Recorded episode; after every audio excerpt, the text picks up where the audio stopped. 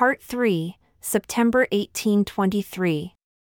In consequence of these things, I often felt condemned for my weakness and imperfections. When on the evening of the above mentioned 21st of September, after I had retired to my bed for the night, I betook myself to prayer and supplication to Almighty God for forgiveness of all my sins and follies, and also for a manifestation to me that I might know of my state and standing before Him, for I had full confidence in obtaining a divine manifestation, as I had previously had one. While I was thus in the act of calling upon God, I discovered a light appearing in the room which continued to increase until the room was lighter than at noonday, when immediately a personage appeared at my bedside, standing in the air, for his feet did not touch the floor. He had on a loose robe of most exquisite whiteness. It was a whiteness beyond anything earthly I had ever seen, nor do I believe that any earthly thing could be made to appear so exceedingly white and brilliant. His hands were naked, and his arms also, a little above the wrists so also were his feet naked, as were his legs a little above the ankles. His head and neck were also bare. I could discover that he had no other clothing on but this robe, as it was open so that I could see into his bosom.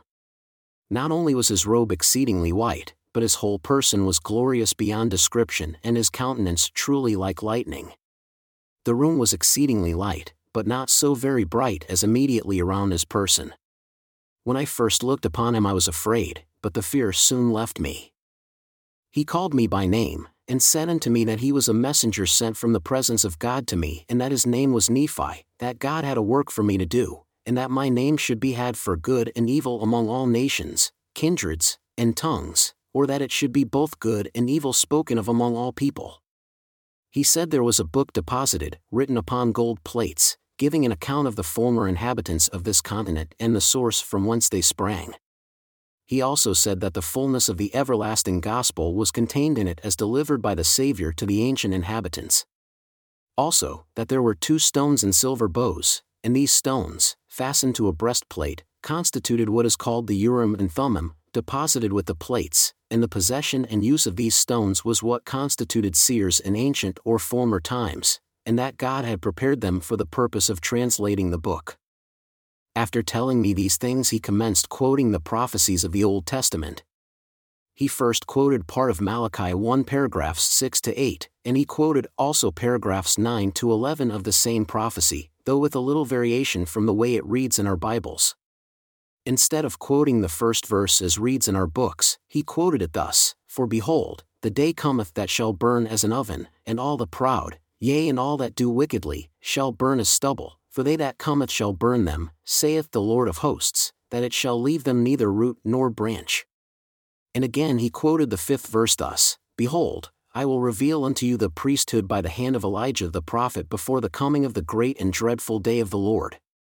He also quoted the next verse differently And he shall plant in the hearts of the children the promises made to the fathers, and the hearts of the children shall turn to their fathers, if it were not so, the whole earth would be utterly wasted at his coming. In addition to these, he quoted Isaiah 5 paragraphs 3 to 5, saying that it was about to be fulfilled. He quoted also the second chapter of Acts, third paragraph, precisely as they stand in our New Testament. He said that that prophet was Christ, but the day had not yet come when they who would not hear his voice should be cut off from among the people, but soon would come. He also quoted Joel 1 paragraph 12, he also said that this was not yet fulfilled, but was soon to be. And he further stated the fullness of the Gentiles was soon to come in. He quoted many other passages of Scripture and offered many explanations which cannot be mentioned here.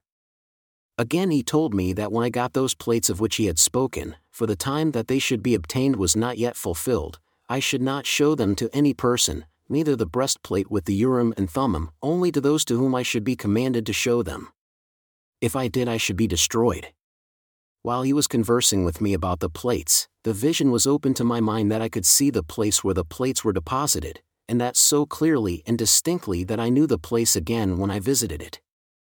After this communication, I saw the light in the room begin to gather immediately around the person of him who had been speaking to me, and it continued to do so until the room was again left dark except just round him, when instantly I saw, as it were, a conduit open right up into heaven, and he ascended up till he entirely disappeared and the room was left as it had been before this heavenly light had made its appearance. I lay musing on the singularity of the scene and marveling greatly at what had been told me by this extraordinary messenger, when in the midst of my meditation I suddenly discovered that my room was again beginning to get lighted, and in an instant, as it were, the same heavenly messenger was again by my bedside. He commenced and again related the very same things which he had done at his first visit without the least variation, which having done, he informed me of great judgments which were coming upon the earth with great desolations by famine, sword, and pestilence, and that these grievous judgments would come on the earth in this generation. Having related these things, he again ascended as he had done before. By this time, so deep were the impressions made on my mind that sleep had fled from my eyes, and I lay overwhelmed in astonishment at what I had both seen and heard. But what was my surprise when again I beheld the same messenger at my bedside, and heard him rehearse or repeat over again to me the same things as before, and added a caution to me, telling me that Satan would try to tempt me, in consequence of the indigent circumstances of my father's family, to get the plates for the purpose of getting rich. This he forbid me, saying that I must have no other object in view in getting the plates but to glorify God, and must not be influenced by any other motive but that of building his kingdom, otherwise I could not get them. After this third visit, he again ascended up into heaven as before, and I was again left to ponder on the strangeness of what I had just experienced, when almost immediately after the heavenly messenger had ascended from me the third time, the cock crew, and I found that day was approaching, so that our interviews must have occupied the whole of that night. I shortly after arose from my bed, and as usual went to the necessary labors of the day, but in attempting to labor as at other times, I found my strength so exhausted as rendered me entirely unable. My father, who was laboring along with me, discovered something to be wrong with me and told me to go home. I started with the intention of going to the house, but in attempting to cross the fence out of the field where we were, my strength entirely failed me and I fell helpless on the ground, and for a time was quite unconscious of anything. The first thing that I can recollect was a voice speaking unto me, calling me by name. I looked up and beheld the same messenger standing over my head surrounded by light as before.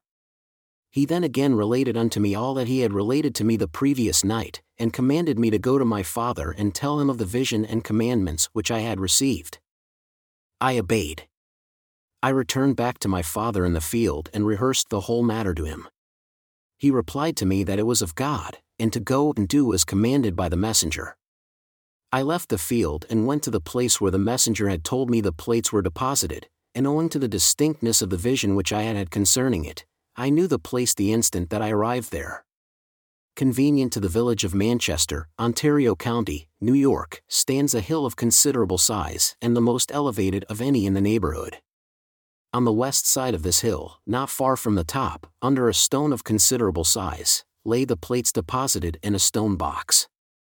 This stone was thick and rounding in the middle on the upper side, and thinner towards the edges, so that the middle part of it was visible above the ground, but the edge all round was covered with earth. Having removed the earth, and obtained a lever which I got fixed under the edge of the stone, and with a little exertion raised it up, I looked in. And there indeed did I behold the plates, the Urim and Thummim, and the breastplate, as stated by the messenger. The box in which they lay was formed by laying stones together in some kind of cement. In the bottom of the box were laid two stones crossways of the box, and on these stones lay the plates and the other things with them. I made an attempt to take them out, but was forbidden by the messenger and was again informed that the time for bringing them forth had not yet arrived, neither would until four years from that time. But he told me that I should come to that place precisely in one year from that time and that he would there meet with me, and that I should continue to do so until the time should come for obtaining the plates.